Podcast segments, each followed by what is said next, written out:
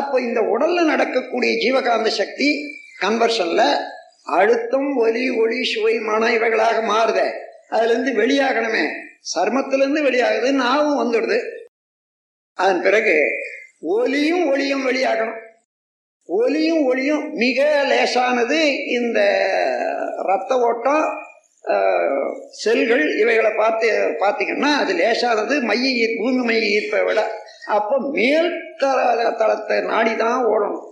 அப்படி ஓடும்போது ஒளி ஓடும்போது அது எங்க ஓடும்? மேல்புறமாக ஓட ஆரம்பிக்கும். ஒளி ஓடும்போது மேல்புறமாக ஆரம்பிக்கிற போது அங்கே ஒரு கருவியே உண்டு பண்ணிடுது அதுதான் கண்ணு. அந்த கண்ணு ஒன்று இருந்தா போறாதா போதும். ஆனா ரெண்டு ஏன் வரணும்?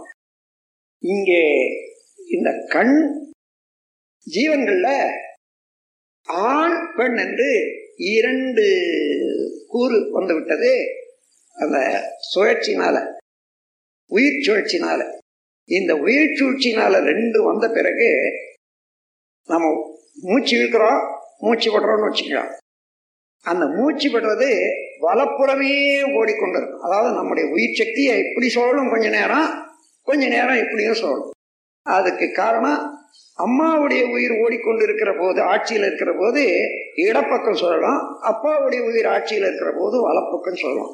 அதே போல ஆரம்பத்திலேயே அந்த ஜீவன்களுக்கு இருந்த போது வலப்பக்க சுழல்ல இருக்கிற போது ஒலி ஒளி வெளியேறணும்னு சொன்னா அது வலப்பக்க கண்ணு வந்தது. இந்த இடப்பக்கம் சுழல் வந்து அந்த நேரத்தில் ஒளி வேறணும்னா அப்ப ரெண்டு கண்ணு வந்து தான் ஆகணும் வந்தாச்சு. அதே போல ஒலி ஒலி வெளியாகுது. அதுக்கும் அதே போல வலப்பக்கம் வர்ற போது காது வலப்பக்கம் வந்தாச்சு. இடப்பக்கம் வந்த போது இடப்பக்கம் காது வந்தாச்சு. இது ஏன் காது கண்ணு மேல வரணும் மேல் அவயத்தில் இருக்கணும் என்றதுக்கு அது லைட்டர் வெகு வெகு லேசானது வெலாசிட்டி அதிகமாக உடையது மற்ற பொருட்களை விட. ஆகையினால மேல்தளத்தன் மூலம் நாடியே ஓடுவதனால மேல உள்ள அவயத்தில் அமைஞ்சிருக்கு.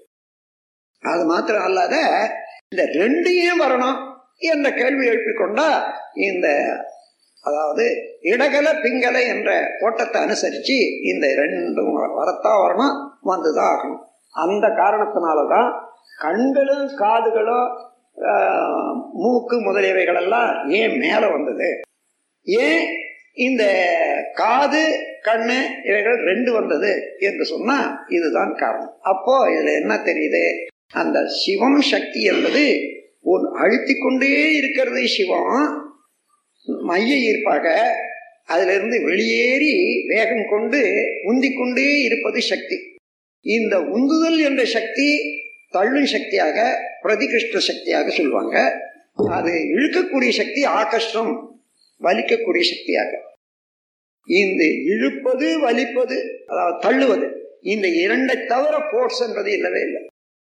எந்த பக்கம் இழுக்குது எந்த பக்கம் போகுது அதுதான் வித்தியாசமே தவிர ஃபோர்ஸ் என்று சொன்னாலே வேகம் என்று சொன்னாலே ஏதோ ஒரு பக்கம் அழுத்தி கொண்டிருப்பது அழுத்தம் தான் பொதுவாக அந்த அழுத்தம் முன்னும் பின்னுமாக ஓடும்போது அது இறைநிலையை ஒட்டி ஸ்டாட்டிக் ஸ்டேட்டினுடைய ஆக்ஷனாக இருக்கிற போது அழுத்தம் அட்ராக்டிவ் அது ரிப்பல்சிவ் ஃபோர்ஸில் இருந்து செயல்படும் போது ரிப்பல்சிவ் இது இல்லாத இயக்கமே இல்லை. அப்போ எல்லா இயக்கங்களும் சிவம் சக்தி என்ற இரண்டினுடைய கூட்டினால ஏற்பட்ட அலை இயக்கத்துல தான் எல்லாம் நடைபெறுகிறது. அதுல அழு தள்ளுதல் கொள்ளுதல் என்றது காந்த சக்தின்னு சொல்றோம் ஆரம்பத்துல. அதையே தன்மாற்றம் பெற்ற போது ஒளியும் ஒலியுமாக மாறுற போது அதை மின்சக்தின்னு சொல்றோம். அதையே மாற்ற மூன்றாவது மாற்றத்துல சுவையும் மனமாக மாறுற போது ரசாயனம்னு சொல்றோம். ஆகையினால பிரபஞ்சம் முழுவதிலும் இந்த காந்த சக்தி மின்சக்தி ரசாயன சக்தி. இதை தவிர்த்து வேறொன்றும் இல்லை. ஆனால் அந்தந்த இடத்துல அதாவது பக்குவமாக இருக்கிற போது அங்கிருந்து வீசக்கூடிய அலை எடுத்துக்கொண்டீங்கன்னா அந்த அலையில தன்மையாகவும் அது பரிணாமத்தில் அடைந்த அத்தனை தன்மையாகவும் அதுல இருந்து வரும். இப்போ ஒரு விதையை எடுத்துக்கொள்ளுங்க ஒரு நூறு தொட்டி நூறு தொட்டியில் நூறு விதை போடுறீங்க. அந்த அக்ரிகல்ச்சர் டிபார்ட்மெண்ட்டில் இருக்கிறவங்களுக்கு நல்ல அனுபவம் இருக்கும். நூறு தொட்டியில் போடுவாங்க அதே மண்ணு தான் அதே தண்ணி தான் ஆனால் ஒவ்வொரு விதையும் வெளிவரும்போது அது தன்மையாகவே வரும். நீ எங்கேருந்து வந்தது? அங்கே இருந்தது நசுக்கிட்டா கூட கூட ஒன்றுமே இல்லை. அதில் ஒரு ரசாயனமோ எதுவோ அப்படி கண்டுபிடிக்க முடியாது. இருந்தது இப்ப எப்படி வந்தது? இது எங்க இருந்து வந்ததோ அந்த எத்தனை தலைமுறையில இருந்து வந்ததோ அங்கெல்லாம் உள்ள பதிவுல இருந்து ஏற்பட்டது அந்த விதை ஆகையினால அந்த விதை வெளியே வரும்போது இந்த அகண்டாகாரத்தில் இருக்கக்கூடிய அலை இயக்கம் இருக்கிறத அந்த அலையில இது வரையில வந்த எல்லா பரிணாமத்தினுடைய இதுவும் கலப்பு இருப்பதுனால அந்தந்த விதைக்கு தகுந்தது அதை கொடுத்துடுது இதை வாங்கிக்குது. இதை போட்டோசிந்தசிஸ்னு சொல்லுவாங்க. இங்கே இது ஒன்றும் இங்கே ஒன்றும் தெரியல. எப்படி ரேடியோவில் வந்து அந்த அலை வந்த பிறகு அதன் தன்மைக்கு தகுந்தவாறு தூண்டுதோ அதே போல இந்த விதையில் இருக்கக்கூடிய பதிவுக்கு தகுந்தவாறு அந்தந்த ரசாயனங்களாக அந்த அலை யூனிவர்சல் வேவ் சிஸ்டம் என்று பேர்.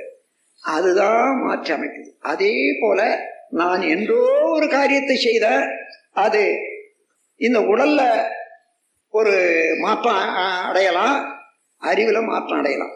அதுக்கு காலத்தால அந்த மாற்றம் வரும். உதாரணமா அப்பா அம்மா கிட்ட இருந்த ஒரு ஹெரிடிட்டரி டிசீஸ்னு வச்சுருந்தோம் சின்ன குழந்தையில தெரியவே தெரியாது. இருக்குதா இல்லைன்னா தெரிய தெரியாது. ஆனால் வளர்ச்சி பெற்று வரும்போது அந்தந்த இடம் வர்றபோது அதாவது பரிணாமம். அது மாதிரி அடங்கி நிற்கும். அது மாதிரி அதே போல ஒவ்வொரு செயலும் அடங்கி வெளிப்படையாக இருக்கிறது பேட்டன்ட்னு சொல்லுவாங்க ப்ரிடாமனன்ஸ்னு சொல்லுவாங்க. மிச்சம் அடங்கி நிற்பது லேட்டன்ட்னு சொல்லுவாங்க. இல்லாத போகவே போகாது. அதே போலதான் காஸ் அண்ட் எஃபெக்ட் சிஸ்டத்தில் நாம் ஏதாயாலும் ஒரு வேலையை ஒரு செயல் செய்தோம்னா அது அப்படியே அடங்கி இருக்கும். இப்போ அப்பா இருக்காருன்னு வச்சுங்க அவர் சில நன்மையும் செய்தார் தீமையும் செய்தார். ஒரு குழந்தையண்ட முன்ன நன்மை வந்து முன்ன பிரகாசிக்குது. தீமை உள்ள அடங்கி இருக்குது. அது நன்மை பிரகாசிக்கிறதுனால அந்த தீமை இங்க வெளியிட முடியாத அடங்கி நிற்கிறதுன்னு வச்சுங்க. இப்போ நன்மை பேட்டன்ட்டு தீமை லேட்டன்ட். அவனுக்கு ஒரு பிள்ளை பிறமையானால் இவன் நன்மையிலேயே இருந்து உணர்ந்து நன்மை செய்யணும் என்ற அளவில் அதை அந்த அளவில் உயர்ந்து இருந்தாலே ஒழிய இங்க தீமை அடங்கி இருந்தது பாருங்க. அது அங்க பிரகாசத்துக்கு வந்துடும் மூன்றாவது பாட்டனாண்ட இருந்து அப்பா வாழ்ல பிரகாசிக்க முடியாதது பேரனாண்ட பிரகாசிக்க ஆரம்பிக்கும். அதனால பெரும்பாலும் இரண்டாவது தலைமுறையில தான் அது பேரனுடைய அதாவது பாட்டனுடைய அம்சங்கள் எல்லாம் ஒளிவிடும் என்பதற்காக அந்த பாட்டனுடைய பேரையே பேரனுக்கு வைக்கிறது. அதனால்தான் பேரன் என்ற பேரை தாங்கி வந்ததுனால பாட்டனுடைய பேரை பேரன் என்ற பேரை வச்சிருக்காங்க. அந்த மாதிரி இப்படி தடுத்து தடுத்து தடுத்து மீண்டும் மீண்டும் ஒவ்வொரு புதிய புதிய கருத்துகளும் செயல்களும் பதிந்து பதிந்து இப்படியே தொடர்ந்து வந்து கொண்டிருக்கிறது தான் நாம் சஞ்சித கர்மம் என்று சொல்றோம். வினை வழியே அல்லாது ஒரு மனிதனுக்கு வேறொன்று நடப்பது இல்லை நடக்கவும் முடியாது. ஆகவே அதையெல்லாம் இது வரணும் அது வரணும் இப்படி வரணும் இப்படி வரணும்ன்றதெல்லாம் விட்டுவிட்டு இருக்கிறது இருக்குது. வர்றது வர்த்தம். நான் இன்றையில இருந்து நல்லது செய்வேன். என்னுடைய செயலுக்கு தகுந்த நன்மையும் அடைய முடியும். அல்லது அதிகமாக அடிபடுறத லேசாகவும் பட்டுக்கிட்டு போகலாம். அல்லது அடியை தாங்கி கொண்டு இருக்கக்கூடிய சக்தி வரும். அல்லது அடிபடாதையும் என்னால காப்பாத்திக்க முடியும். இந்த அளவு செய்யணும்னு சொன்னா அதுதான் கர்மயோகம். நம் கடமை அறவாழ்வின் நாட்டத்தே சிறக்க